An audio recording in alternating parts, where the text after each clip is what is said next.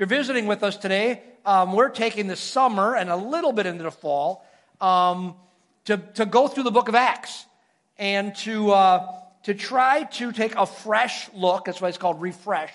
A fresh look at the book of Acts. Sometimes we can look at things in the Bible and they kind of get stale to us. You know, you've read them so many times.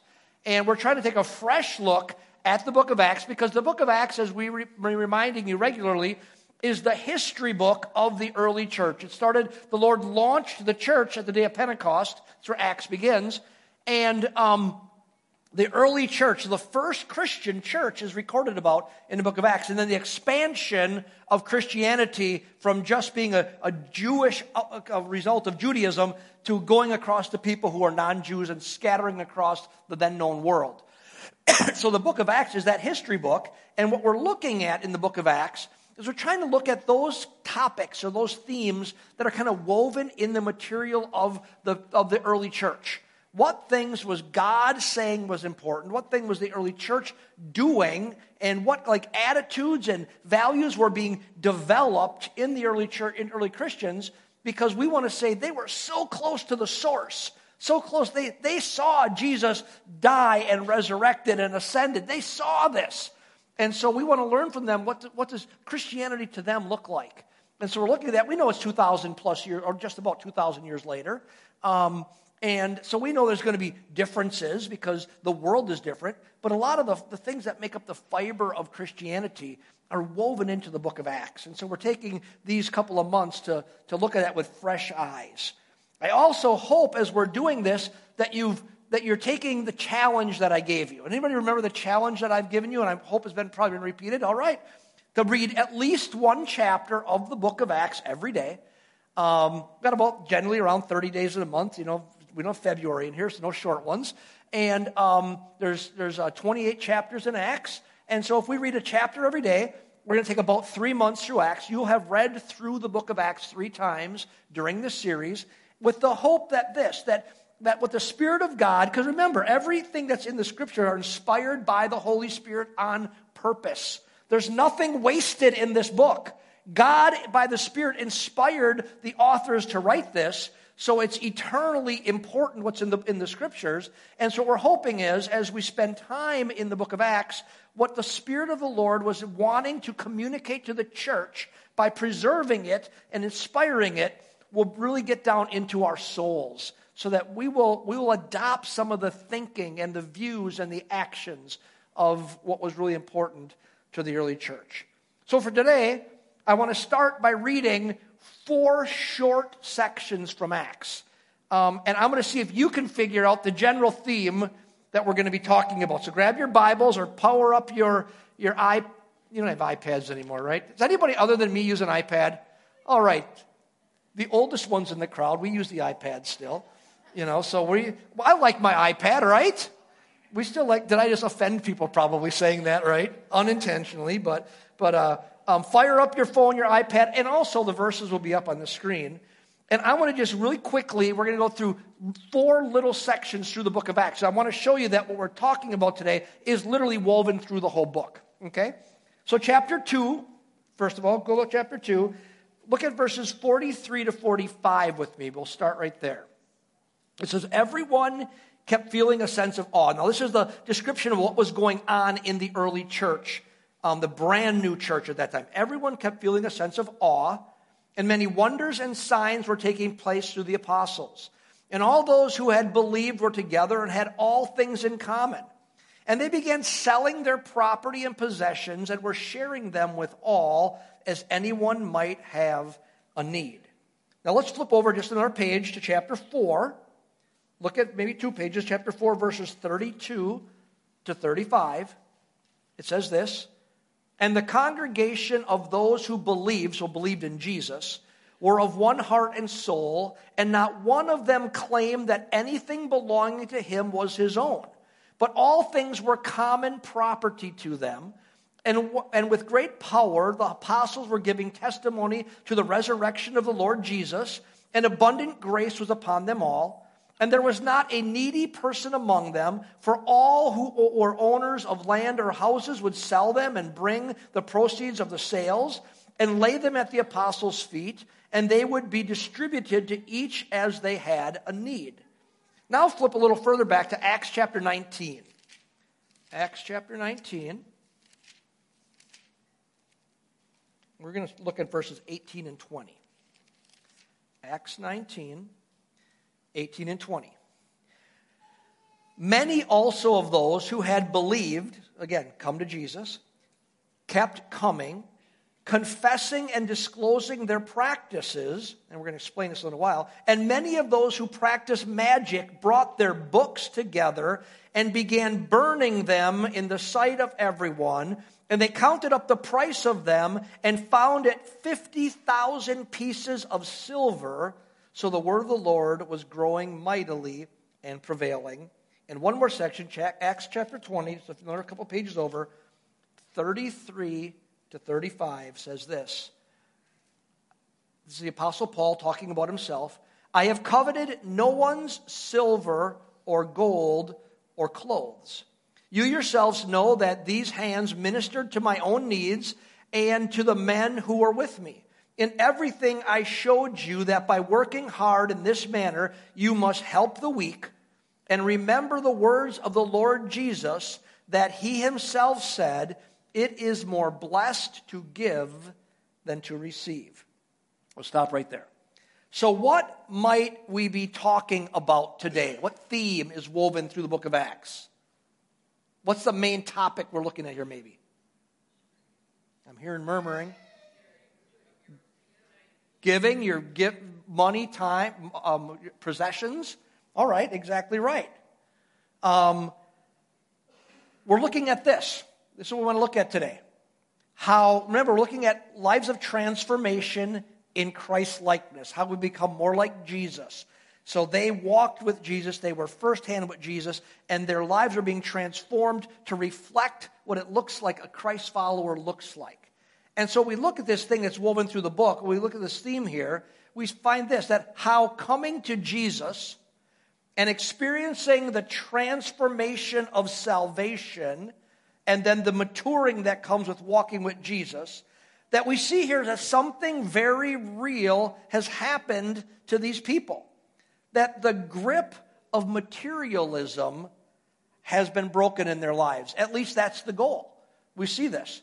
That the grip of materialism was broken in the lives of the people of the early church that as they and we grow and mature as Christians, we begin to think and act differently than the world around us. And that one of the areas that we begin to think and act differently in is our view towards stuff, our view towards finances, our view towards possessions. And as we talked about a few weeks ago, we are to, as we walk with Jesus, this transformation happens. We experience transformation in our thinking. That's what we're hoping for today. More transformation in our thinking and then what happens is that the outcome of that is we have transformation in our living, in our actions, right? And so remember we talked about the triangle of transformation a few weeks ago? If you weren't here, look on the website for that. It's a just foundational uh, principle on how we grow and change. So we're seeing here in the book of Acts is they, as they in, interacted with Jesus, some changing took place in how they viewed a lot of stuff, but in particular here, how they viewed finances, how they viewed stuff, and then how they acted with the stuff that they have. Now, in the area of this idea of stuff or materialism, which would say that wanting the desire for more stuff, in the area of materialism, naturally, as people without Jesus, I think if we be honest with ourselves and how we have been taught, how we see society around us, that the general rule would be this the general thinking would be that, that more is better that stuff is great and more is better, that having more gives us a lot of stuff. I think society would say this that having more stuff gives a sense of security, right? So stock markets go up and stock markets go down. If you've got a big pile, you're like, okay, I don't like that, but I'm okay. So it gives a sense of security.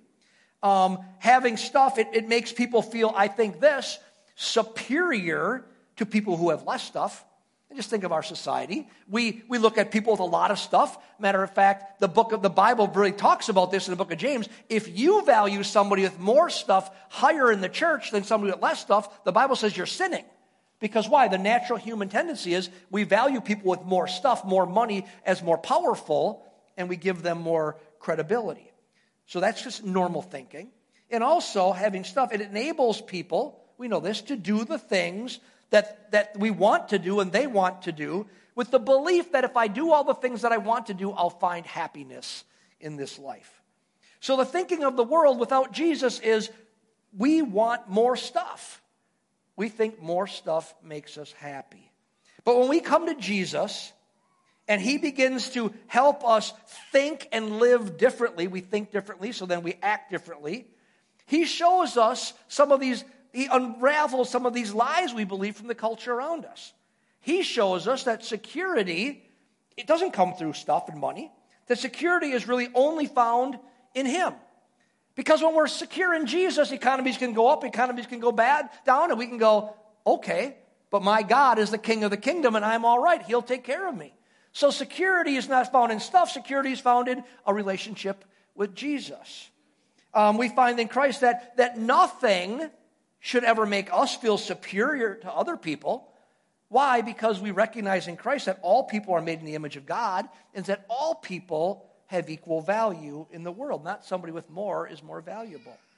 And in Jesus, we find that happiness, or maybe a better Christian word, be joy, because joy is not tied to just events. Joy is an internal um, uh, sense of peace and security in Christ. That joy and happiness um, cannot be rooted in stuff but are rooted in living with Jesus in the kingdom of God and participating in his activity, that that brings joy into our lives. And if we don't have that understanding, what happens is people spend their whole lives chasing after stuff. If I just do that, if I just go there, if I just buy that, if I have the house finally here, I have that, this car, that, whatever, that somehow I'll be happy. But it's a never ending process, an unattainable chasing after joy and happiness that doesn't come.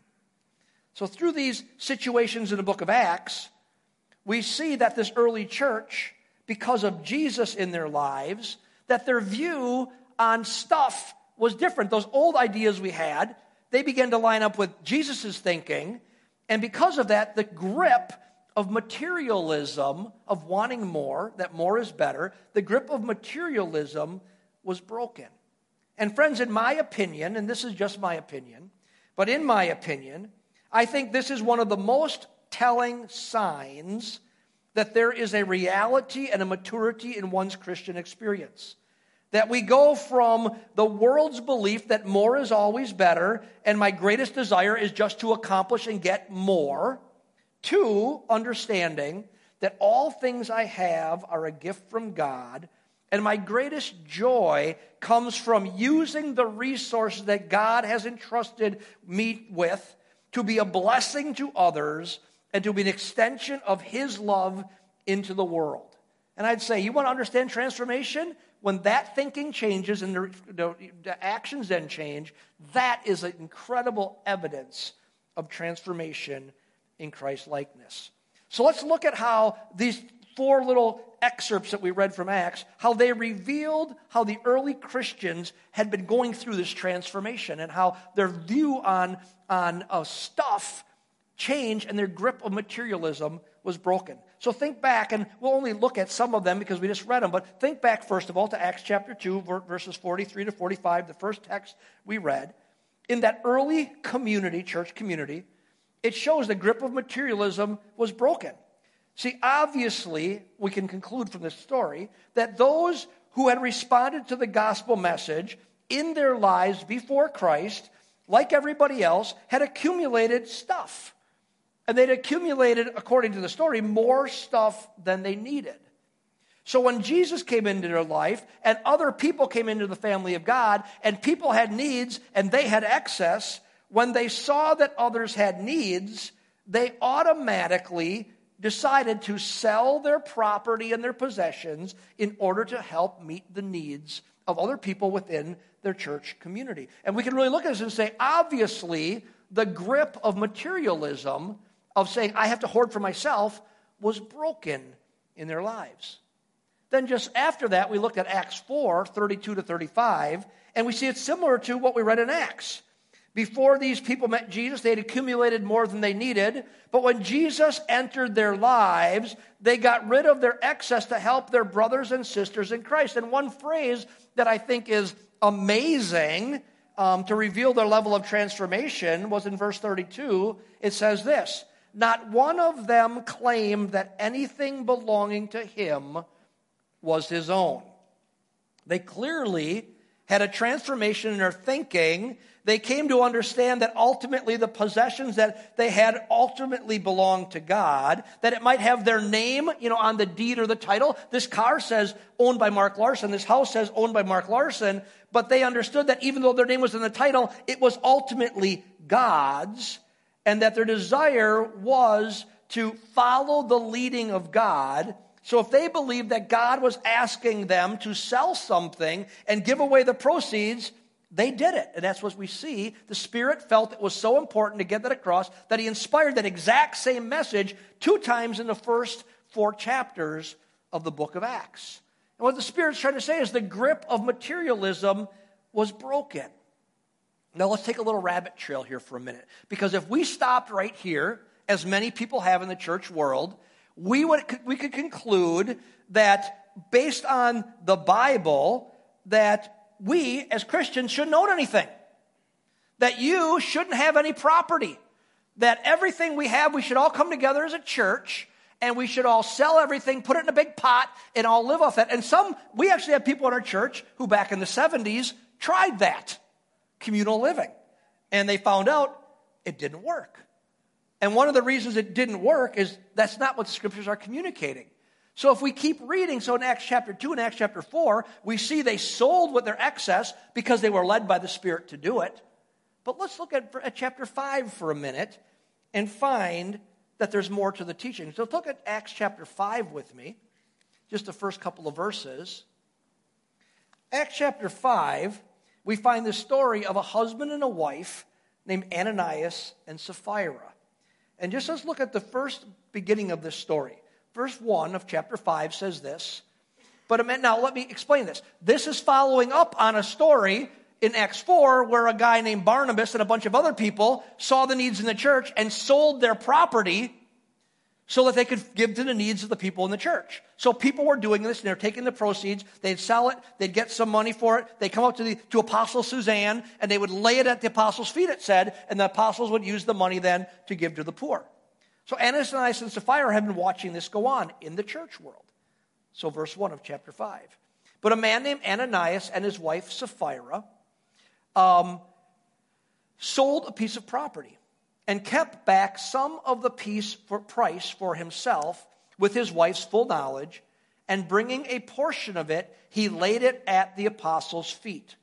But Peter said, Ananias, why has Satan filled your heart to lie to the Holy Spirit and to keep back some of the price of the land? While it remained unsold, did it not remain your own? And after it was sold, was it not under your control? Why is it that you have conceived this deed in your heart? You have not lied to men, but to God. And he, as he heard these words, Ananias fell down and breathed his last, and great fear came over all who heard. And the story goes on to say then that the same thing happened to his wife Sapphira. So Ananias and Sapphira saw what people were doing, selling their property, giving it to things. Maybe people were patting them on the back for it. Oh my goodness, John, I can't believe you just sold that great piece of land on the lakeshore and gave it to the church. You're awesome, John. I don't know if that was going on, but somehow something was going on so that the people saw, Ananias and Sapphira saw what people were doing and they wanted to receive the same accolades as other people. And so they did it.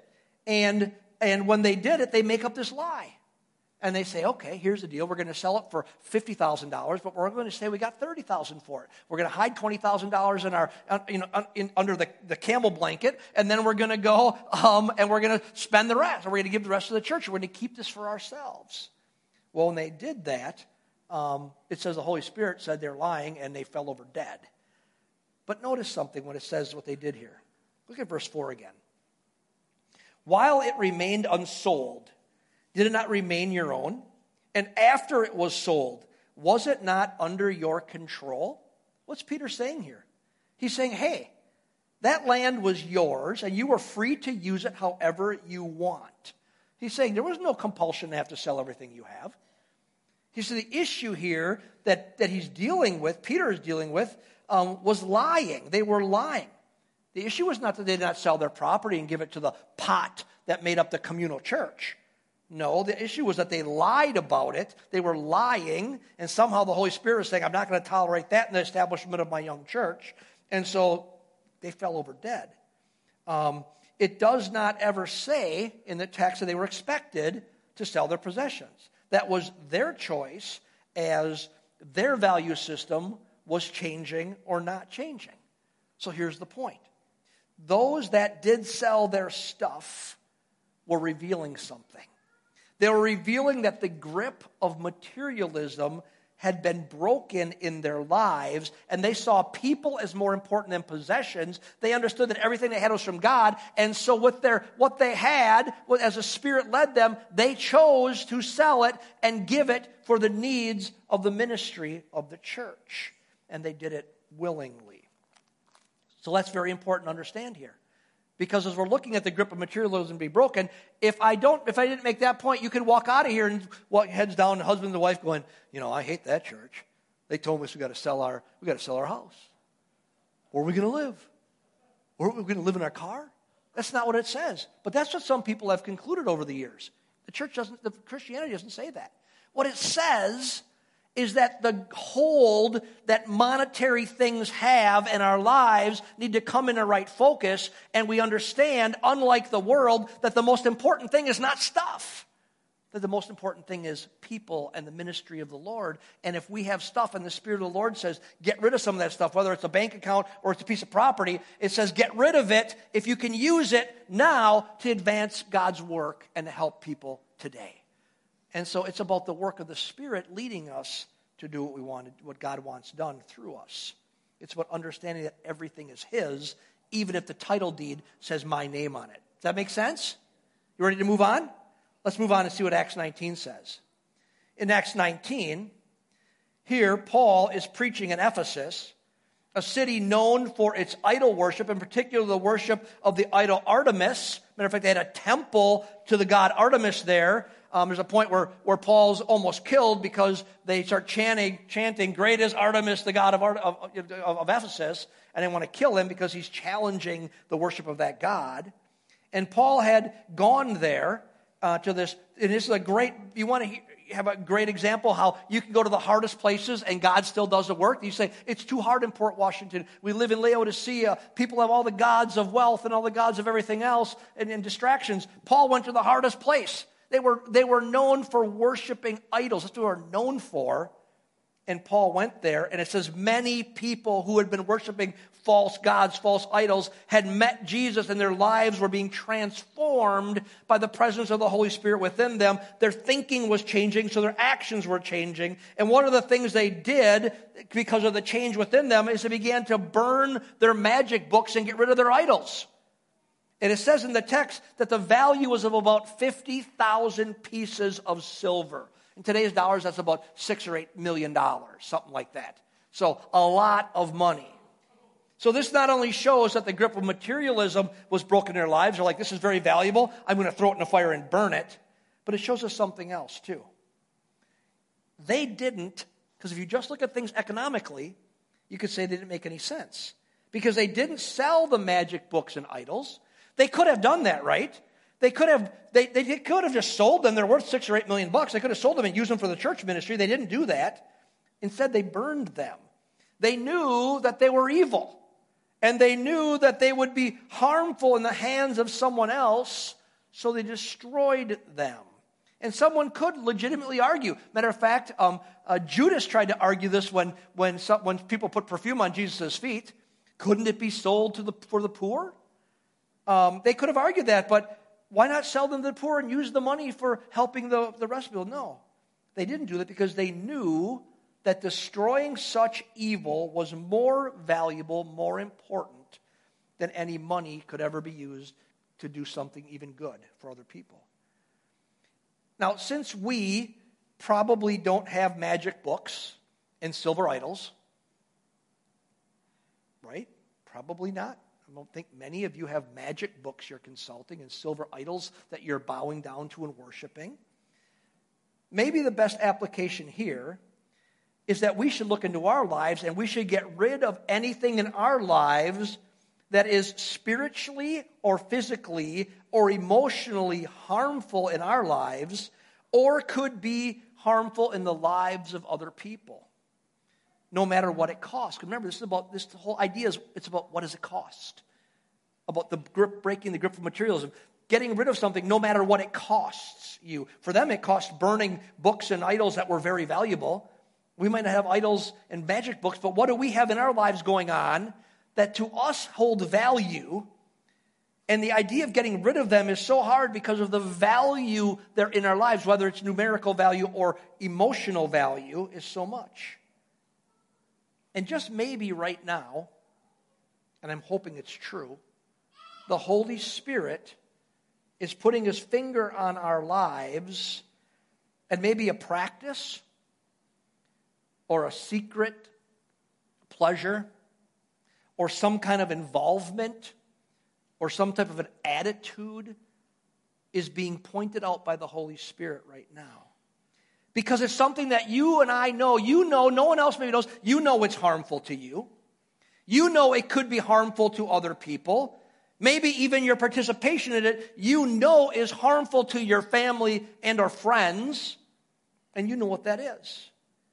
And I'd say based on this, with, when, that, when, when Christianity comes in and it breaks the grip of those things, I would say this follow their example, burn it. Get rid of it, whatever that looks like. How do you get rid of it, whatever it is? How do you burn it? How do you throw it in the fire? No matter what the cost, because about how it's all about how valuable it is. No matter what the cost, no matter how much you want to hold on to it, invite God by His Spirit to break the grip of whatever it is in your life and let Jesus give you a better life, a life of transformation. That's what God offers for us. That's what we're seeing woven through the book of Acts here. That these people's lives were dramatically changed. They lived different than the world, and it was the best possible life. And so, whatever it is, we're going to circle back to this in a second, in a few minutes. We're going to circle back to this right here about what is it that God might be wanting to break you, set you free from in your life. But let's first of all look at, back at that last text. The last section that was in Acts 20, verses 33 to 35. Let's look at that. Acts 20 again. I have, the Apostle Paul, I have coveted no one's silver or gold or clothes. You yourselves know that these hands ministered to my, my own needs and to the men who were with me. In other words, he took care of other people around him financially. In everything, I showed you that by working hard in this manner, you must help the weak and remember the words of the Lord Jesus. That Jesus himself said, It is more blessed to give than to receive. Paul here is talking about how he conducted his everyday, ordinary, workaday life. It says he worked hard, he provided for himself, and he used what resources he had accumulated, to, it says here, to help the weak, to help anybody in need. And he ends his teaching here with quote, by quoting the words of Jesus. Now, nowhere else do we see that Jesus said this, but the Apostle Paul had a face to face conversation with Jesus, and somewhere in that, Jesus literally said this to him It is more blessed to give than to receive. So, as we're thinking of all this today, let's remember that in the book of Acts, we're dealing with the teachings of Jesus. And Jesus himself says to all of us, as we view our, the view of stuff, it is more blessed to give stuff away than it is to receive stuff. Paul learned that from Jesus, and it changed the way that he lived. And as an apostle, as a leader in the church, he could have demanded that he lived off the labors of other people. He could have lived a life of privilege. He had that right. But Jesus had changed his heart. By changing his heart and his thinking, it changed his actions. And he learned that the best life was a life of blessing other people, just like Jesus had modeled that Jesus, the Son of God, the eternal member of the Trinity, had came to us on earth as God himself to help us get to know God better and to give his life on our place on the cross, to die for our sin problem. That the, that's the ultimate example of using what you have for the good of other people, of putting other people's needs ahead of our own. And Paul witnessed that, and he, and he, and he, and he imitated Jesus. And he quotes here this, culture, this countercultural teaching from Jesus that it is more blessed to give than to receive. Church, this is something we come to experience as we allow the Spirit of the Lord to bring transformation into our thinking, that then bring transformation into our acting. And, and one of the results is the grip of materialism begins to loosen and break in our lives because we understand it's all God's, anyways. And the best life is when we just give it away. We still got to have a place to live, we still got to have a car to drive. Remember, they said they still had their homes, they didn't give away everything. They still had to have a place to stay, but they used whatever extra they had to be a blessing to other people. Isn't this what we've been experiencing from the Ukraine project? This idea that it's more blessed to give than to receive? As we have been giving, and as a church, you have been giving. Giving extraordinarily of resources, of finances, of time, and of your energy to help people that you have never met. Our shipping container is just about ready to be shipped. Worth, I think we said total 50,000, right ish? If a value of stuff in that container, plus all we're paying for to get it over there, to help people who are in the middle of a war that, other than a couple people in this room, no one else would even know existed, other than the news clips. And what have we said? When our, when, when our hearts are walking with Jesus, He gets a hold of us and we recognize, yes, I could have bought another this or that, but do I need the this or that? I could actually use my resources to be a blessing. And as we've been doing that, what happens? We are blessed. Our hearts are filled with joy and happiness as we know that we're helping other people. You see, friends, understand this, and people misunderstand this. Jesus wants you to, be, to live the best life ever. Not in the way the world thinks the best life is. There's a misunderstanding about that. Best life other, just living like the world, the top level of the world. No. He wants us to live the best life ever in the kingdom of God. And part of that is the gift that He gives us, us helping us see that the world looks different, looks wrongly at things. And He comes into our lives and He breaks the grip of the lie of the world that says that stuff will make you happy and more stuff will make you happier. Because if we believe that lie, we will be miserable till the day we die. But if we allow the Spirit of the Lord to set us free today, we will live with joy now and greater joy then when we walk into eternity. Because it's a lie that says, I'll be happy, because guess what? You can keep on chasing stuff, it will never make you happy. Chasing Jesus makes us happy.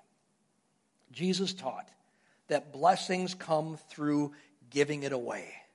And from start to finish in the book of Acts, we see that this reality was part of the fiber of the early church.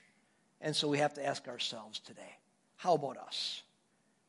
Can we say the same thing about ourselves? Um, and that's not for me to say about you. This is about for you to say about you.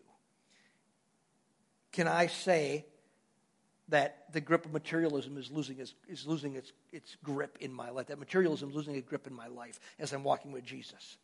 I know this. I surely can see the evidence of it from what we've done in the Ukraine project and everything else we do. That's just one project. We do stuff all the time in just that one project. This is what I know. It is better, it is richer, it is more blessed life when we are generous.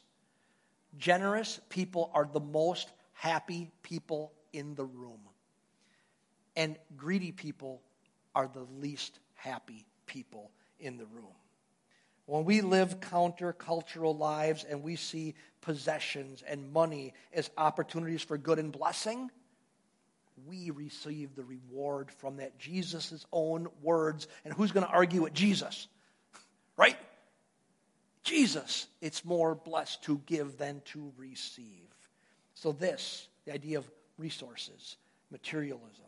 This is another way I hope that we continue to learn from the early church, the church of the book of Acts. We begin to say, God, help us to, to help us to think like they thought, help us to think like the Spirit thinks, and to act like we see lived out in the pages of the book of Acts.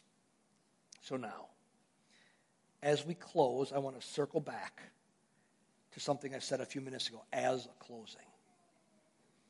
Maybe the Holy Spirit has been putting his finger on something in your life. It doesn't it, could have to do with materialism, it might not have anything to do with materialism, but something in your life, a practice, a secret sin that you think is secret. Well, it's not secret, God knows.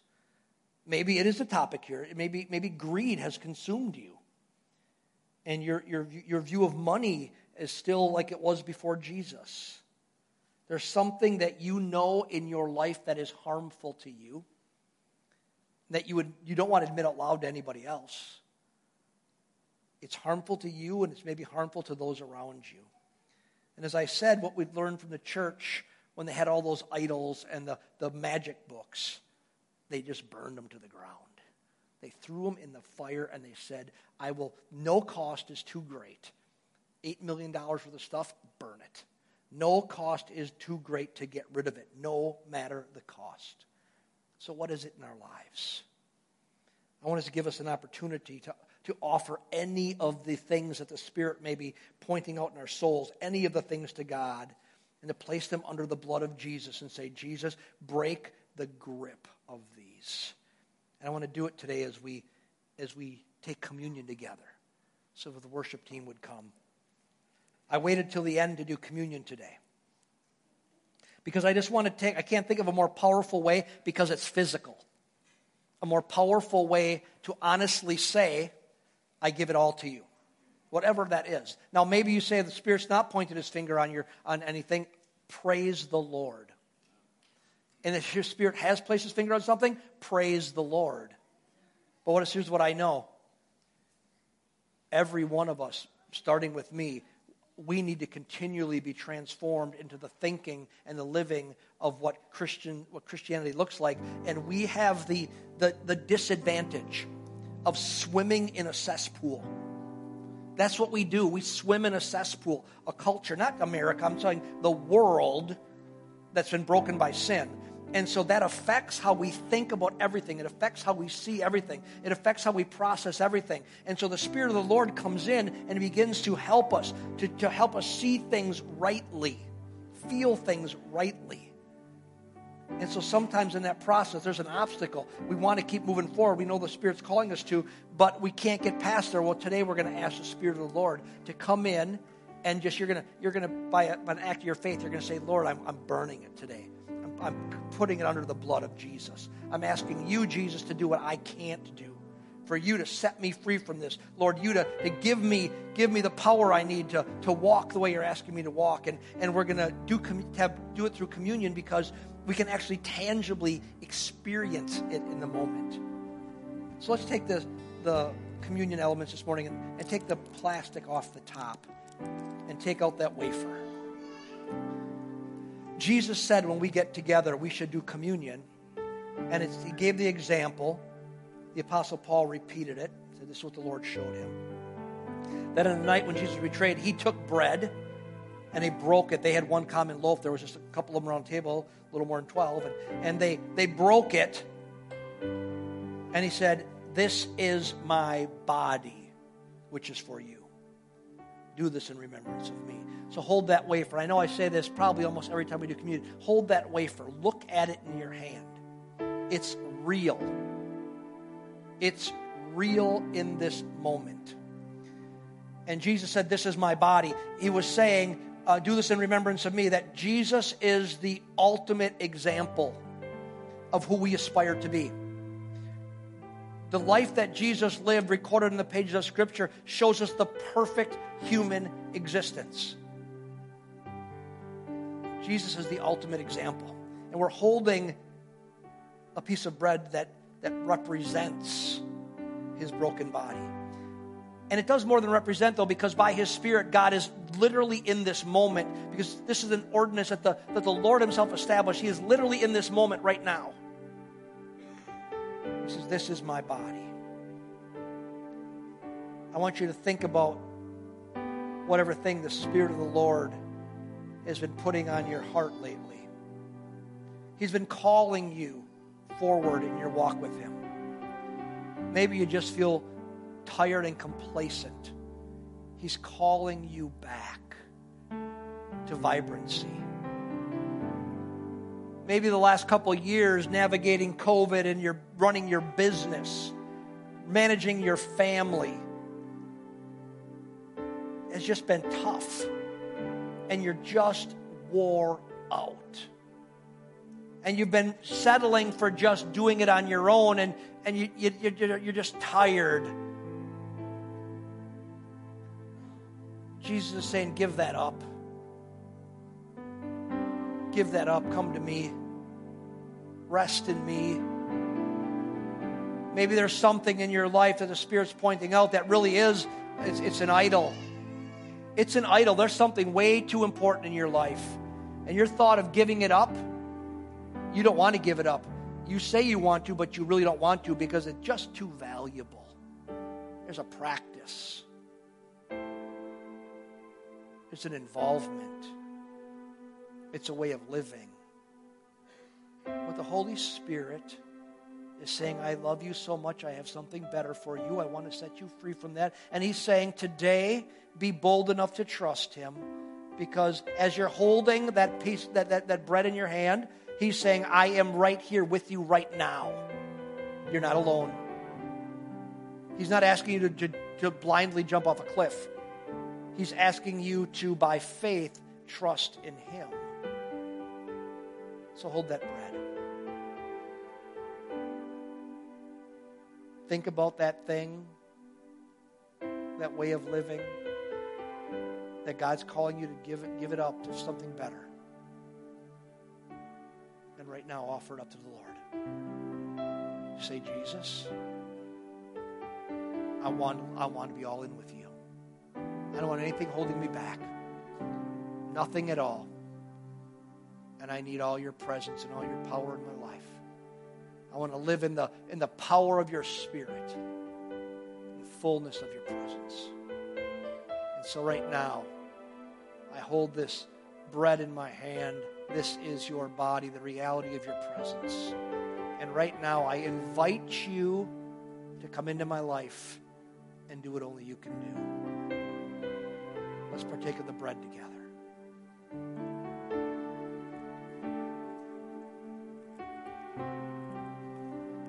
Same way, after supper, Jesus took the cup. He blessed it and he gave thanks.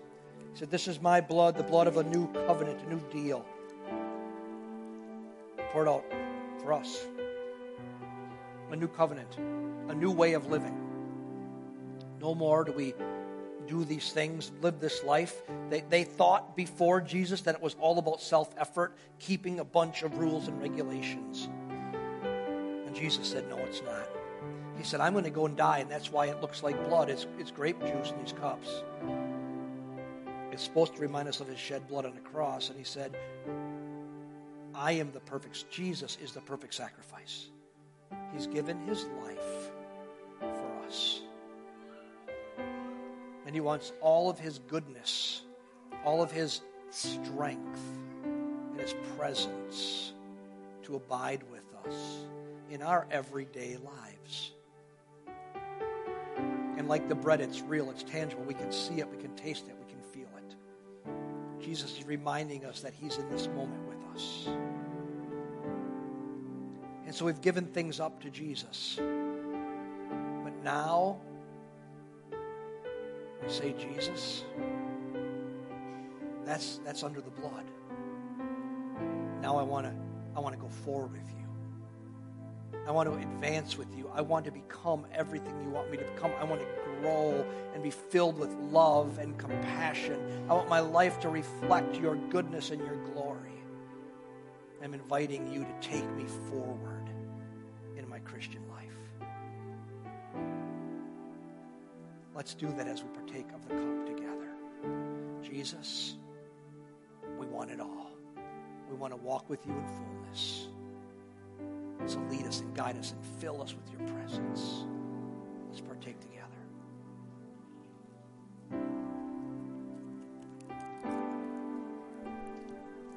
Lord, we thank you that you never intended for us to live the Christian life by human effort, but you, we see in the pages of Acts in particular right now just this way of life that's so much higher than the world around us. Expressed in this one way today of, of just kind of mind boggling ways where people would give up all their stuff for other people because of you. And God, we invite you to, to do your amazing transforming work so that we continue to become formed in your likeness. So the world around us looks at us and says, they're different. Good different. Surprisingly different. And we can say it's all because of Jesus.